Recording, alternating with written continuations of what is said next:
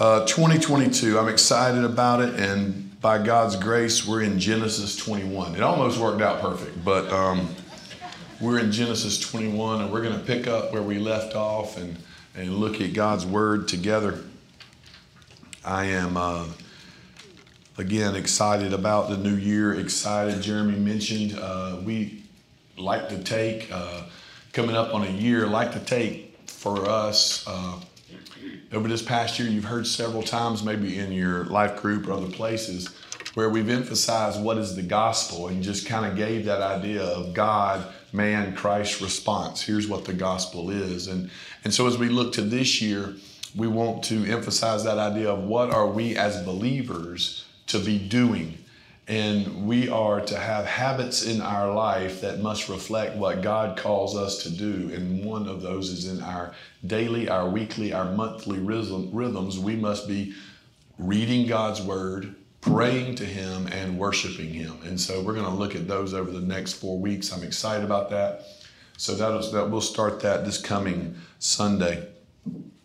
Um, the book of Genesis for us over the last semester if you remember, kind of read just in, in this uh, looking at the life of Abraham from the time of Genesis 12 when he received the promises of God, uh, that threefold promise that he will be a great nation, God will give him a land, and he will bless those who bless him and curse those who curse him. So, those three great nation, a land, and blessing all of those will come to him. And so, from that point, we've kind of watched what's happened in Abraham's life. And what we have noticed with Abraham is everything was not always great. We see God working and doing wonderful things. We see Abraham doing incredible things through the power of God. And we also see him failing and struggling as well. And it's shown us again that.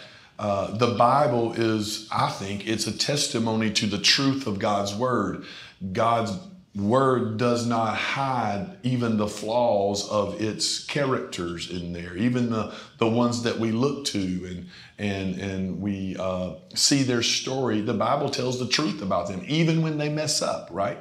And so it doesn't make much sense for us to say that the whole uh, nation of Israel was founded on Abraham, if we were just making this up ourselves, we probably wouldn't mention how many times Abraham failed or what he did wrong. We would try to bring up the fact that Abraham did what was right and was good and, and all those other things. But the Bible is true about this because we remember this one little note about God's word. It the main character of God's word is God. And who doesn't fail and who's always faithful is God. And that's exactly what we see here in Genesis 21. Abraham has woven this kind of life where he received the promises and then immediately he did something that was not very smart. He lied about his wife and, and told uh, a leader that his wife was his sister, which put her in jeopardy, and the promise of God that his son will be a seed that leads to this great nation, even though they couldn't have children. And so it puts that in jeopardy. That happens immediately after he receives the promise. But then after that, through that, God still blesses him. He still blesses him and increases his land and increases his wealth and increases his stuff from the Pharaoh in Egypt.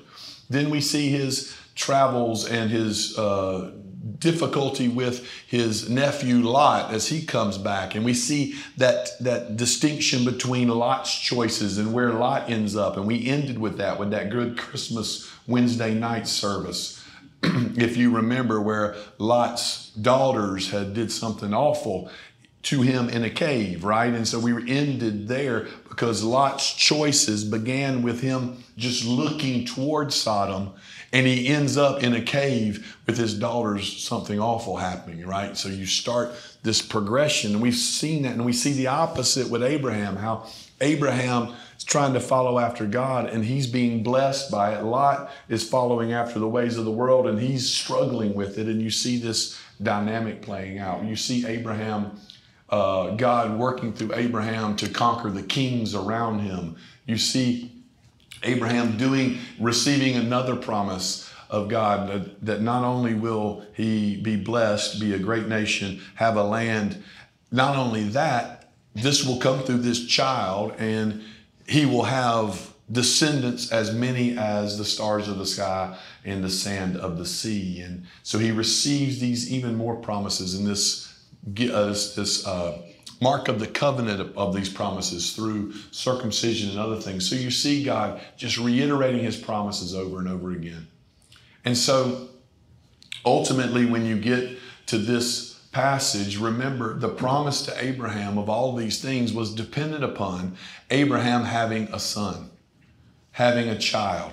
The problem was Abraham was old and Sarah was old. And I'm not going to tell you how um, Sarah was advanced in years. Abraham's old, she was advanced. And, and so you have that problem, and they could not have children. So she's clearly past birthing age without any kids. And so, if the promise of God is dependent upon him having children, and it will be through Sarah, as God has said, but she can't have any children, then you can see the dilemma that Abraham is dealing with. How do I trust? What do I do? How do I handle these promises and understand them in light of who God is and what he's doing? And so, when you get to Genesis 21, we recognize from when the promise was first given until this passage is about 25 years. And so the promise was given to Abraham at about 75. Now he's 100. Now he's 100. Now, just to put that in perspective, obviously Abraham lives longer than most people live nowadays. Um, but this is not before the flood. Before the flood is when people were living 900 years and other things since the flood has happened, that life expectancy has gone way down. So being 100 was much more like being 100 now, right? And so you have Abraham being 100, you have Sarah right behind him, not able to have kids. God has done something where He's made a promise, and the only way that promise can come true is if God does it. In so many passages in Scripture, so many places, God takes away all human possibility to demonstrate his power and his faithfulness, right? He takes away any other option. You can't explain this away. How is it that Sarah's going to have a child when Abraham's 100 and Sarah's barren and she's right behind him? How is that the case? It's only going to be God's work. It's only going to be God's work. And so when you get to 21, you see the work of God being on display. And it says in chapter 21 The Lord visited Sarah as he had said, and the Lord did to Sarah as he had promised. So, just in the first verse, who's the main character? It's not Sarah, it's the Lord. It's the Lord has done this, and Sarah is involved. She's a part of it, of course. But this is the Lord's work. The Lord visited Sarah as he had said. He had kept his promise. And the Lord did to Sarah as he had promised. Now, I must say here that we need to recognize that this is uh, the Lord always, seemingly always, uh, I never like to categorize the Lord in, in stating something emphatically other than God does not lie, right? But He can do what He wants to do. What God does do is usually work within the means by which He has established for things to operate, and He brings about His miraculous work even through the means that He has given. So it's not just the ends that are ordained by God, how this is going to come out, it's the means by which we get there that are ordained by God. So here, Sarah and Abraham do what married couples do, and at the same time, at the same time, God does it. Does that make sense to everybody? You can still give God all the credit and all the glory because He has performed this great work, is what it's saying here. God visits Sarah. God does as He has promised. And Sarah conceived and bore Abraham a son in his old age at the time of which God had spoken to him. So, this threefold deal here of God has done this, God has visited Sarah, and God did it when? Right when He said He would. Now, Abraham wouldn't agree with this probably. Abraham would struggle with this because it's been 25 years since the promise. And we know we're going to have to deal with the fact that one episode within those 25 years demonstrated that Abraham was struggling with whether or not this was going to come true. And that's the episode with Hagar. And so at the same time, what Genesis 21 is emphasizing is this is God's work. God has kept his promise as he has said. He did it as he has said he would, and he did it right when he said he would. We got to remember, and it's hard for us in our uh, constant, I don't know how to put this other than we tend to be impatient, don't we? You can act like you're patient. You know what I'm saying? But our tendency is when we want something, we want it rather at a time that is appropriate in our own eyes. Is that saying it nicely enough? We tend to be impatient and we think that things have to work on our schedule by which we operate. And so, nothing demonstrates that more than the husband. I, well, I shouldn't say this. I've spent many an hour in my car with it running, waiting. Y'all know I'm talking about? Time to go. So I get in the car thinking it's about to happen. It's always the kid's fault. But I, I, we tend to want things when we want them at that time. But what the scripture teaches us is that God's timing is better than our timing and that God gives it to us right exactly when He wants to give it to us. And so we got to remember this truth that God always keeps His promises and He always keeps them right on schedule. Right on schedule. And so Genesis 21 is a testimony of that, even in the first two verses. God had kept His promise. When it seemed to be no way, God made a way. God has done it. And just when he said he would, he has done this. So Isaac is born, and Abraham called the name of his son who was born to him when Sarah bore him Isaac. Now, Isaac means he laughs. There's no uh, way we can't read this without any understanding of what's happened previously. If you remember what did what happened whenever God told Abraham he would have a son, he laughed. You know, my goodness, what are you talking about? What happened whenever Sarah overheard the promise of the angel to Abraham that she would bear that child? She laughed.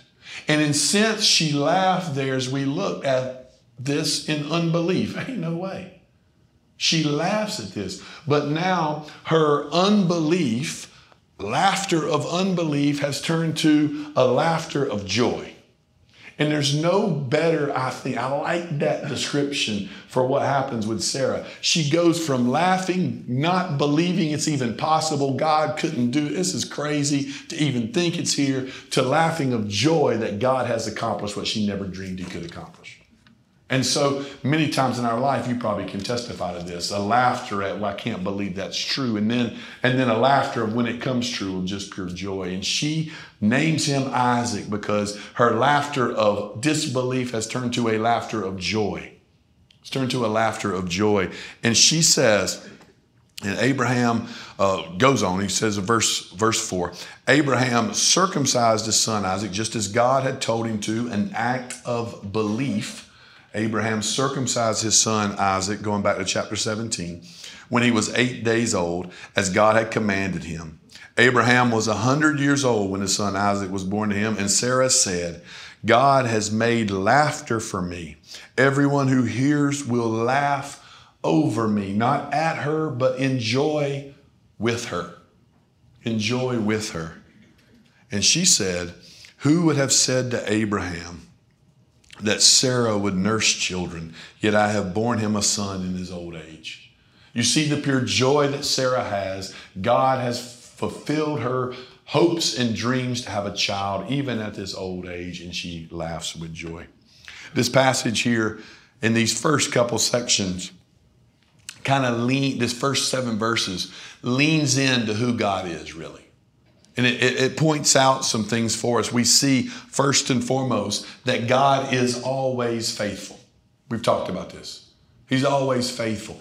Abraham is noticing God's faithfulness here. Even as, even as he brings it up, we see God's faithfulness. God is always faithful, but not only is he always faithful, and this is a glorious combination for us.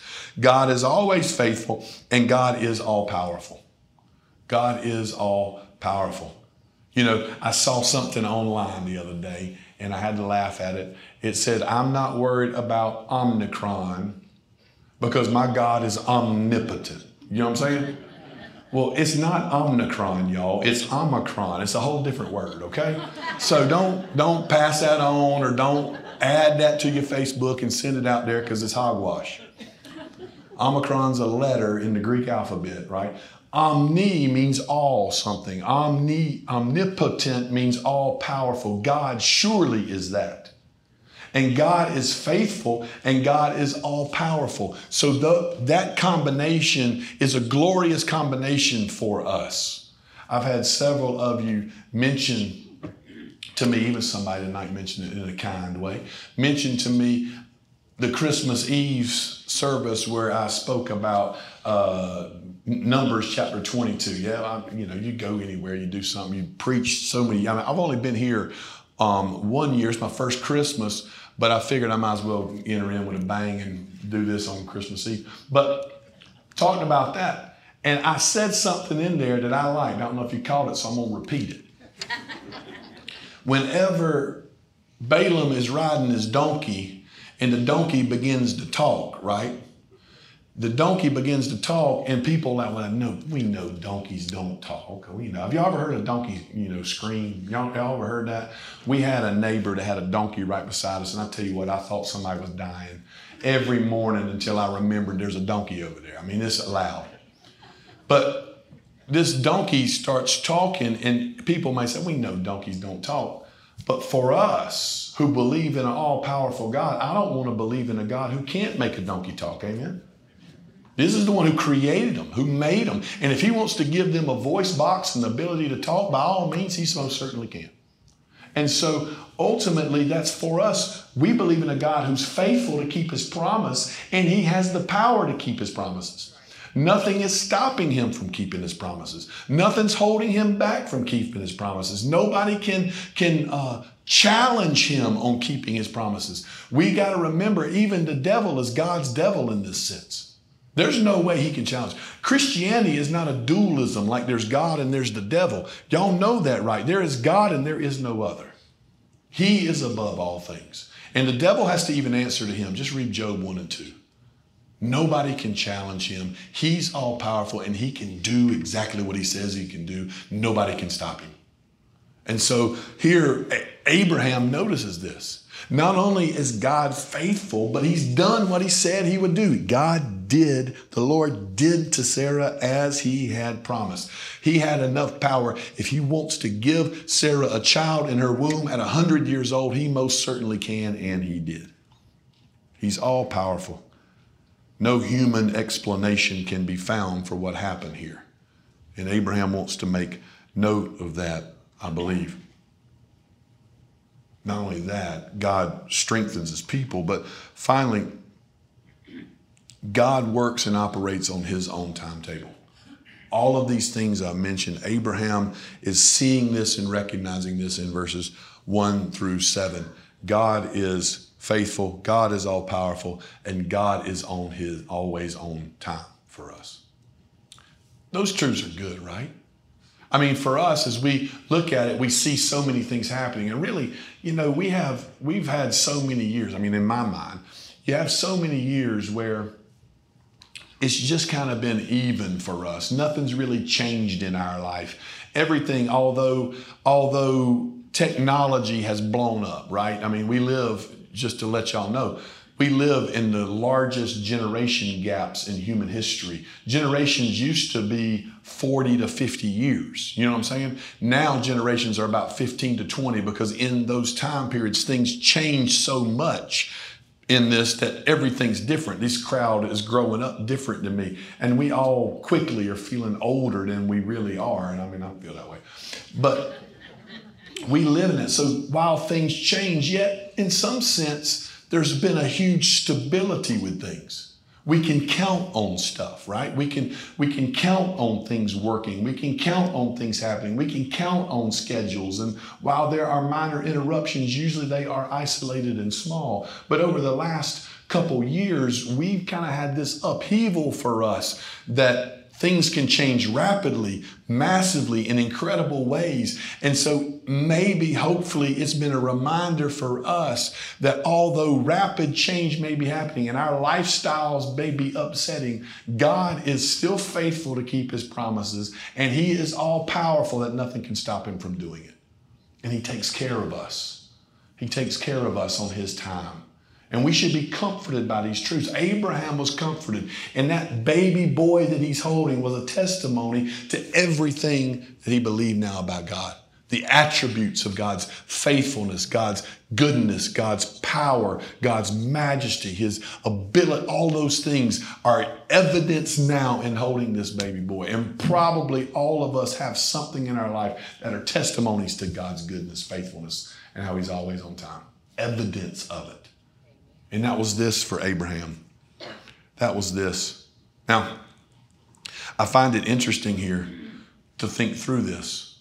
Because if, if, if you will, turn with me to a passage I want to point out, and that's in Romans chapter 4. Because I'm troubled by this sometimes. I mean, when you read Abraham's story,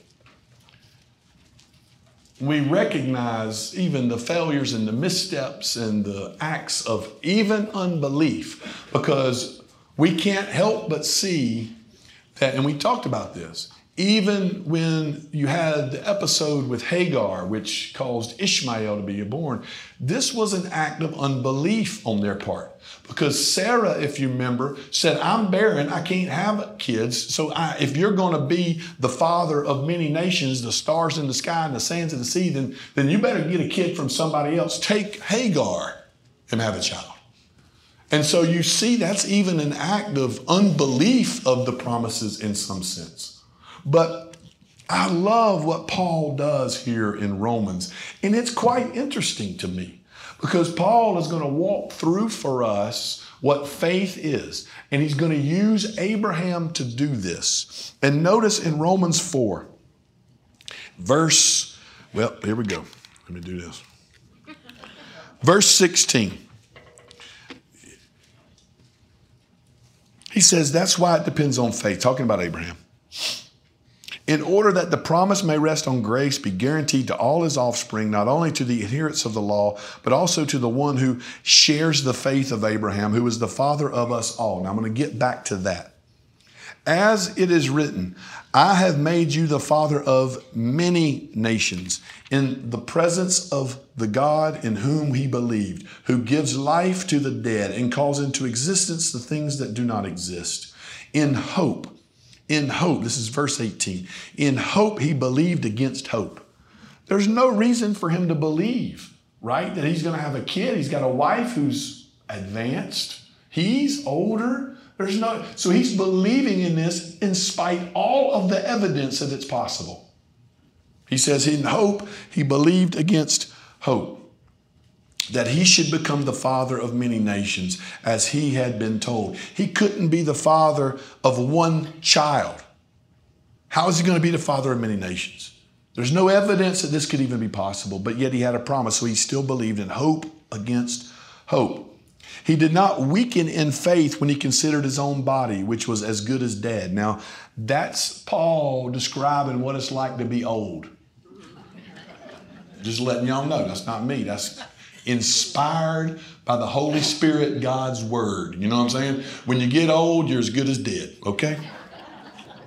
Just letting y'all know, don't get mad at me. That's talk about that with the Lord.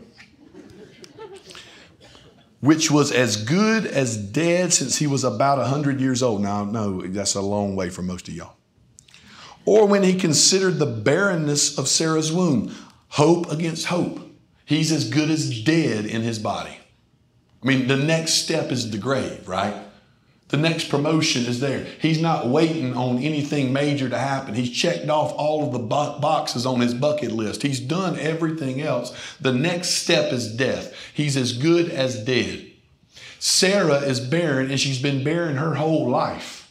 You know what I'm saying? So there's never, they, they haven't had it. He's hoping against all circumstances, against all evidence. He's hoping. Why is he doing this? Because he's not looking at the circumstances and the evidence, he's looking at the God in whom he serves. He's believing in the attributes of God. He believes in his faithfulness. He believes in his power, right? He believes in his goodness. He believes in those things. So, what causes someone to hope against all seeming evidence? If there was no God, then there's no way this possibly could happen, and you can trust the evidence. But all of your seeming evidence is trumped by a God who is faithful and powerful. All of it. And so here, that's more important. And so he says, he's hoping his hope, he's as good as dead. Sarah's womb's closed, barren. Verse 20. Find this incredible.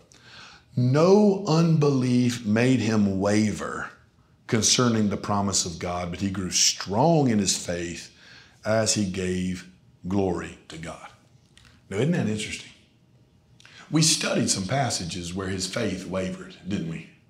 We looked at him whenever he went into Egypt and he was scared they would kill him because of Sarah and how pretty she was.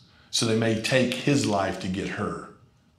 Now, that's not much believing in the promises of God. God just said, You're going to be a father of many nations. Up to that point, didn't have any kids. And so ultimately, ultimately, he should be believing that God's going to take care of me even in this circumstance because God made a promise, right? It was an act even of unbelief. Or, or with the situation with Abimelech, where he did the same thing, believing that he would be killed and having seen the error of his ways the first time when God uh, judged Egypt because of his act. He still does it the second time. Seems odd, doesn't it? Not believing, not trusting. Or the incident, as we'll get back to, with Hagar, where it was an act where he tried to take matters into his own hands. And he demonstrated in that faith, unbelief. But what does he say here? No unbelief made him waver concerning the promise of God. Now, Romans, Paul, is writing inspired by the Holy Spirit. It's not wrong. He's right. You know what I'm saying? So, what does that mean for us putting these two together? It means that for Abraham, there was never a point in time where he did not believe. There was points in time where, where he did not believe strongly, where his faith was weak. And when his faith was weak, he acted in opposition even to what he knew because he tried to take matters into his own hands. I believe what this passage is teaching us is there are degrees of faith. We see that in Scripture. We see Jesus uh, there with the man whose son is sick you know and and what does that man say when when jesus says with god with man this is impossible. With god all things are possible. And his father yells out i believe. Help my unbelief right? I believe. Help me to believe more we see when he sees this, this lady who clings to Jesus and Jesus tries to get her off of him, but she won't let go. And Jesus looks at her her faith is great. Obviously, she has a great faith, which is a comparative term. So there's times when our faith is weak, there's times when it is great. And then he says, if you simply have the faith of what? A mustard seed. Why did he choose the mustard seed? The smallest of all seeds, as they would know it. If you just had that size faith, that would be enough. Because the Bible tells us that what must we have to believe in the Lord? We must believe by faith. He doesn't qualify that to say you must believe by a lot of faith, right? He doesn't qualify that by saying you must believe by a faith that is always unwavering. In fact, in Hebrews 12, he invites us to have an unwavering faith. He calls us to lean deeper on the Lord. So, what happens for us sometimes is yes, we know it. We know God is good. We know God is powerful. We know He loves us. We know He's in charge. We know He's faithful. We know those things. But when we know those things and we don't act in those things, we're still acting somewhat in disbelief, right? We know it to be true. But we still act and we do things that aren't in keeping with what we know. Why is that? Because our faith could be weak. And here for Abraham, there's times when his faith was weak. And when his faith was weak, he made decisions and choices that will have major ramifications, not only for him, but for people, generations after him, over and over and over again. His acts of where his faith was weak and his acts of disbelief are going to, to ripple throughout all the centuries, and even to this day, they are there. We're going to see that even in a minute. But when Abraham leaned in and he said, I know God is good and I know God is faithful and I know He's powerful and I'm trusting Him completely in these things. And his faith grew stronger. Why? Because he didn't just know it, he acted upon what he knows and he put into practice what he knew about who God was and what he's doing. And what I'm saying to you, there's sense in scripture that teaches us and shows us that when we take what we know about who God is and we apply that to every decision in our life and what we do, we are demonstrating a great faith, right? We're demonstrating a faith that's trusting not only what we know, but we're now applying it in every decision we make. And so I know God is good. I know He's faithful. I know He knows what's best for Josh. And there's times I start to go, maybe I got this thing figured out and I can handle this on my own.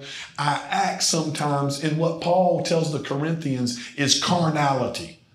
I make decisions. Paul calls the Corinthians saints. But then they do stupid stuff that he says, when you start acting that way, you're acting like you're not saints, right?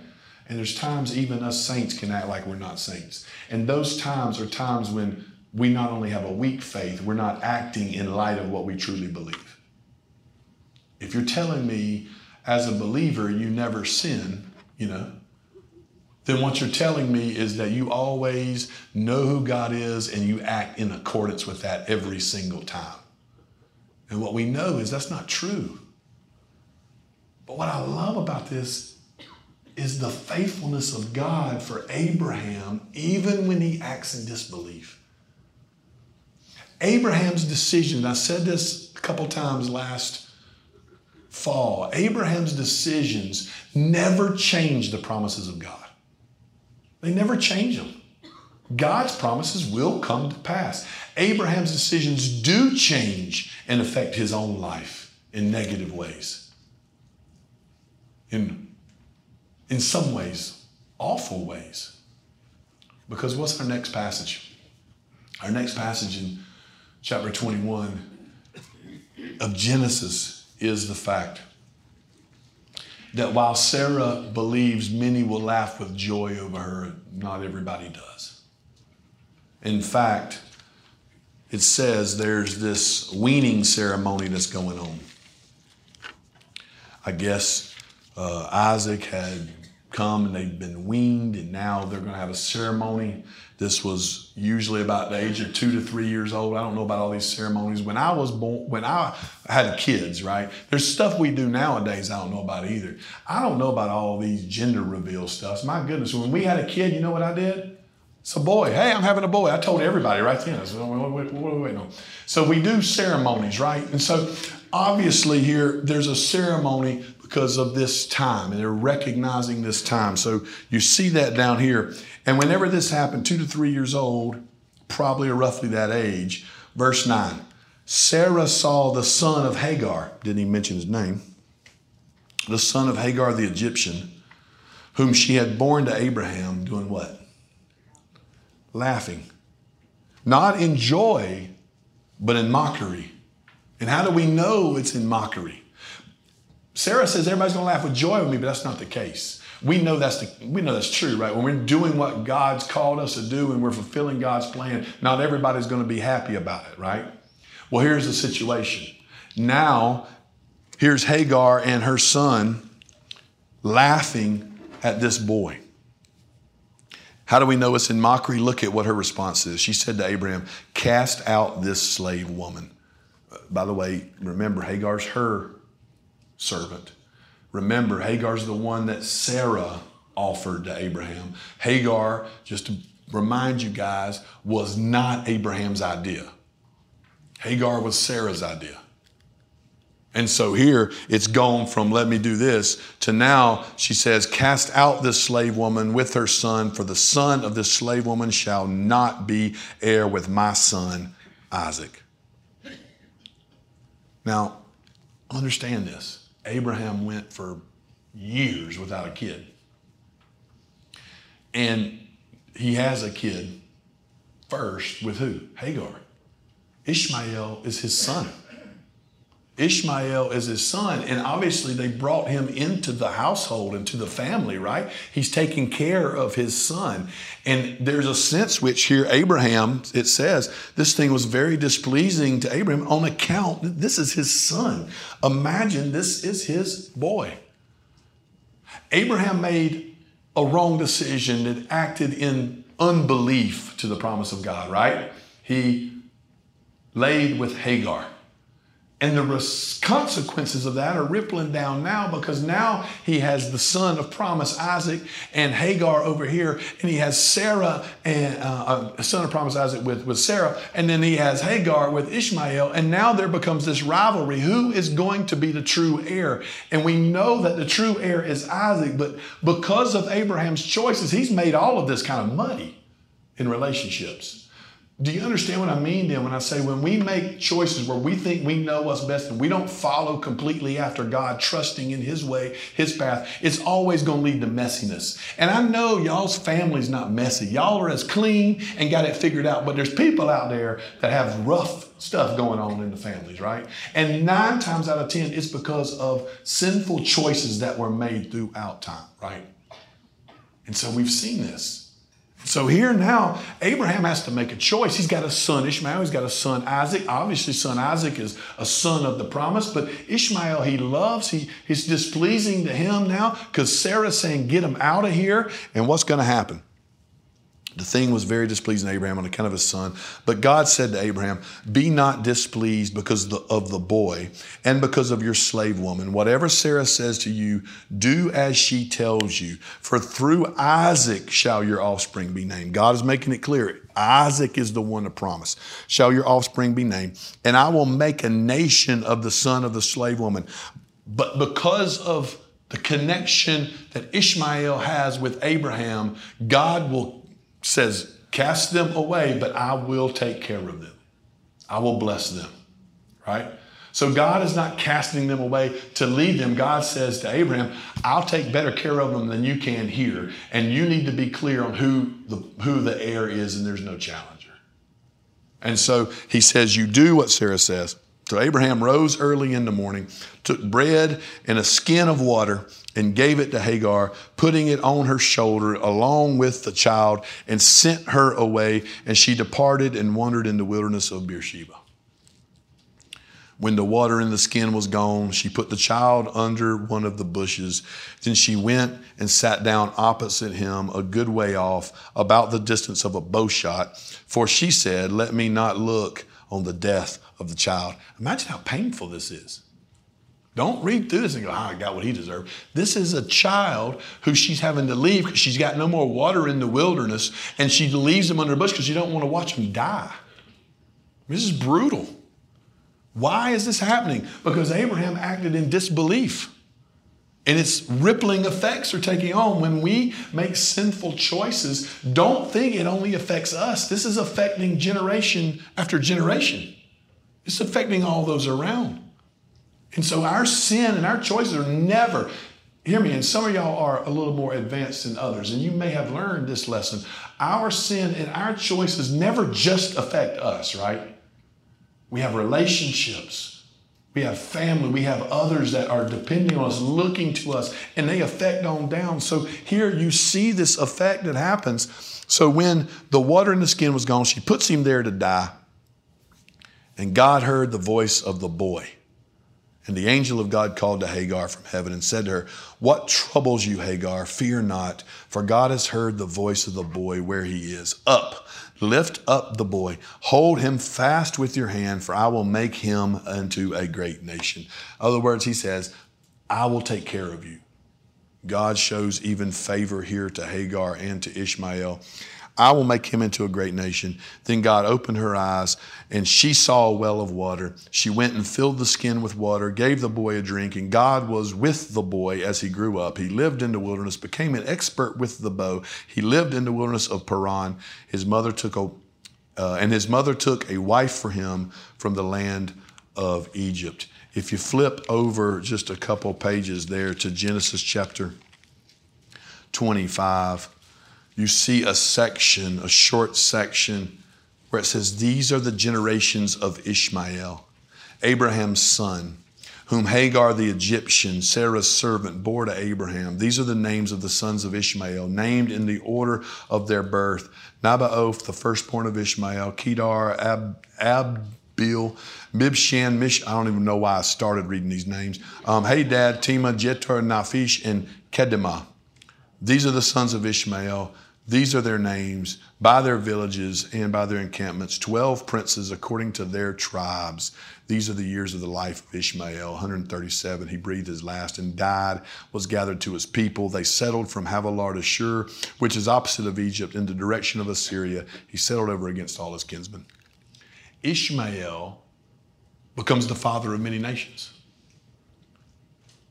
And not only that, how many children, princes, did he have? 12. You almost see another group here. Israel. How many is Isaac? How many is Isaac? Uh, Jacob going to have? 12. So you see that the Lord is blessing them. But what's the difference? These have been cast outside of the promises of God, right? His care, His protection, all of this, whole nations. We know Ishmael's the father of the Arab nations. And they've been set outside. But what's true about them? They've been the enemies of Israel for years, right? And so you see, God made them great. When it says that Abraham will be the father of many nations, he's not just talking about Israel, he's demonstrating that Abraham's descendants are like the sand of the sea and the stars in the sky. And half of his descendants over here, if you can say half, I don't know exactly the number, they're separated from the promises of God. And why is that? Because of Abraham's sinful choice of what he did. You see the effect of it all. And we know what's next in chapter 22, right? He sent away Ishmael, which makes the test in chapter 22 of to take Isaac up on the mountain and stab him in the heart, right, and sacrifice him. It makes that test all the greater because now this is the only son. Abraham does not have the idea in his head that I've got another heir. You don't have another heir. This is the promised one. Ishmael is out of the picture. He is gone. He is in the wilderness with his mother. God's taking care of him, but he's no longer there.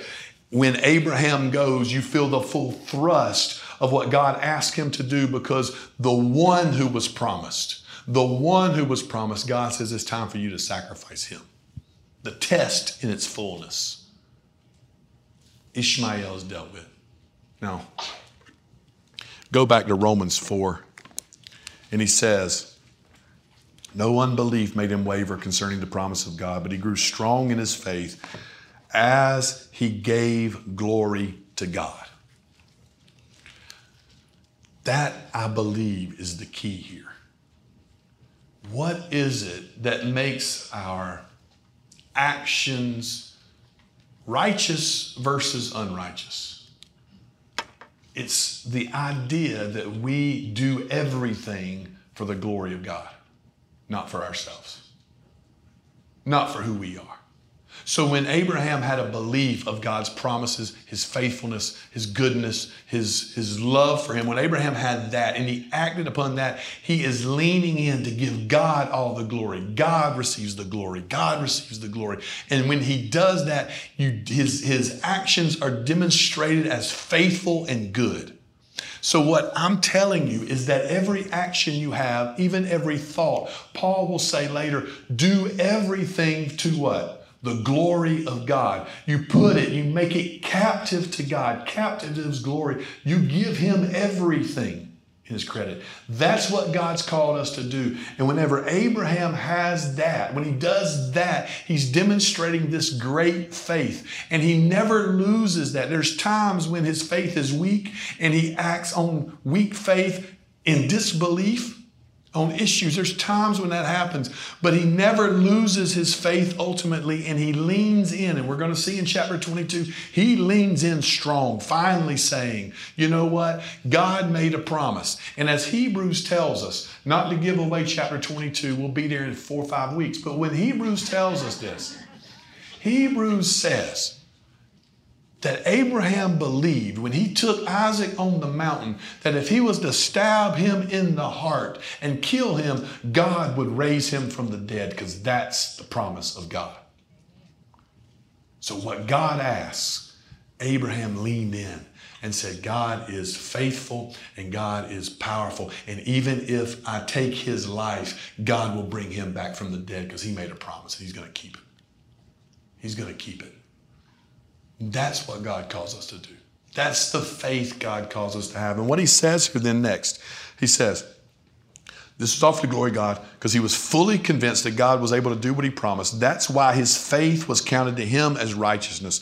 But the words it was counted to him were not written for his sake alone, but for ours. It will be counted to us who believe in him who raised from the dead Jesus our Lord. He goes from Abraham straight to what? Jesus. Why? Because all the promises of God are yes and amen where?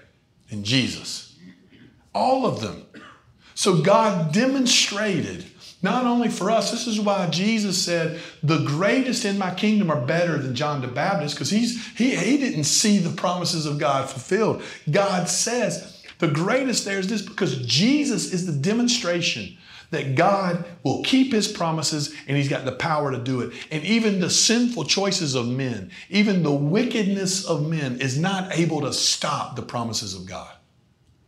God even uses their sinful wickedness to bring about his promises. That's what it means when it says God makes his enemy his footstool, right? It's not just that God conquers his enemy, his enemies serve him. They serve him and bring about his purposes. And so Paul is making a point that what I'm talking about with Abraham, I'm not just writing that so y'all think Abraham's great. I'm writing that to let y'all know that you can trust God because look at what he's done in Christ. And what God has done in Christ is what's incredible. Is here Abraham had to send his son away, Ishmael, outside of the promises of God, outside of his care, still blessed by God through his providential overseeing but outside of the promised faithfulness of God and the covenant that He gave. He had to cast them out. But what's incredible about God is what He did through Jesus has allowed those who were outside those promises to come back in.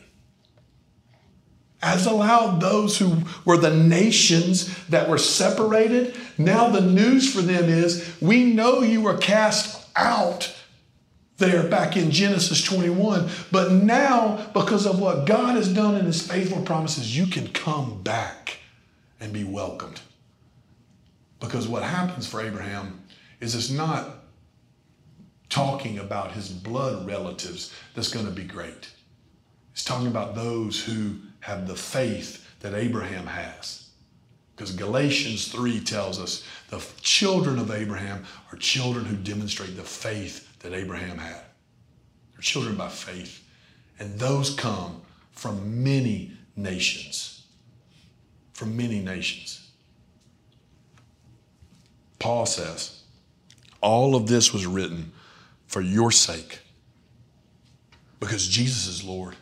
And Paul's writing to the Romans, and guess what? The Romans were those who were outside the promises of God. The Romans were not Jews, the Romans were Gentiles. And he's saying, I'm telling y'all this, even though it's Jewish history, because this history has everything to do with the fact that I'm able to come to you now and tell you that Jesus Christ has come and God is faithful to fulfill his promises. And you too can believe just like Abraham did and be fully blessed by God, welcomed into his kingdom. That's why it's for us as Gentiles outside of the promises of God who now can be brought in through what Jesus Christ has done. Jesus our Lord, who believe in him who raised him from the dead, who was delivered up for our trespasses and raised for our justification. I think it's incredible here as we look to these things to see. Like that man, that man whose son was sick, had a demon spirit. And Jesus said, Look, getting this son well is impossible with men, but with God, all things are possible. That man had a decision to make right then. Do I believe God is here? Right? If Jesus says to you, hey, look here, this is impossible with men, but with God, all things possible. Now you got to decide is this guy God? Can he really help me? And the man responded, What? I believe. Help my unbelief. I love uh, one of them, of course, my heroes. Y'all have heard me say it before. Um, Charles Spurgeon, when they found his Bible, he had something written on the front cover. Inside, he wrote it there. And he said, Lord, I believe in there. Today, make me a better believer.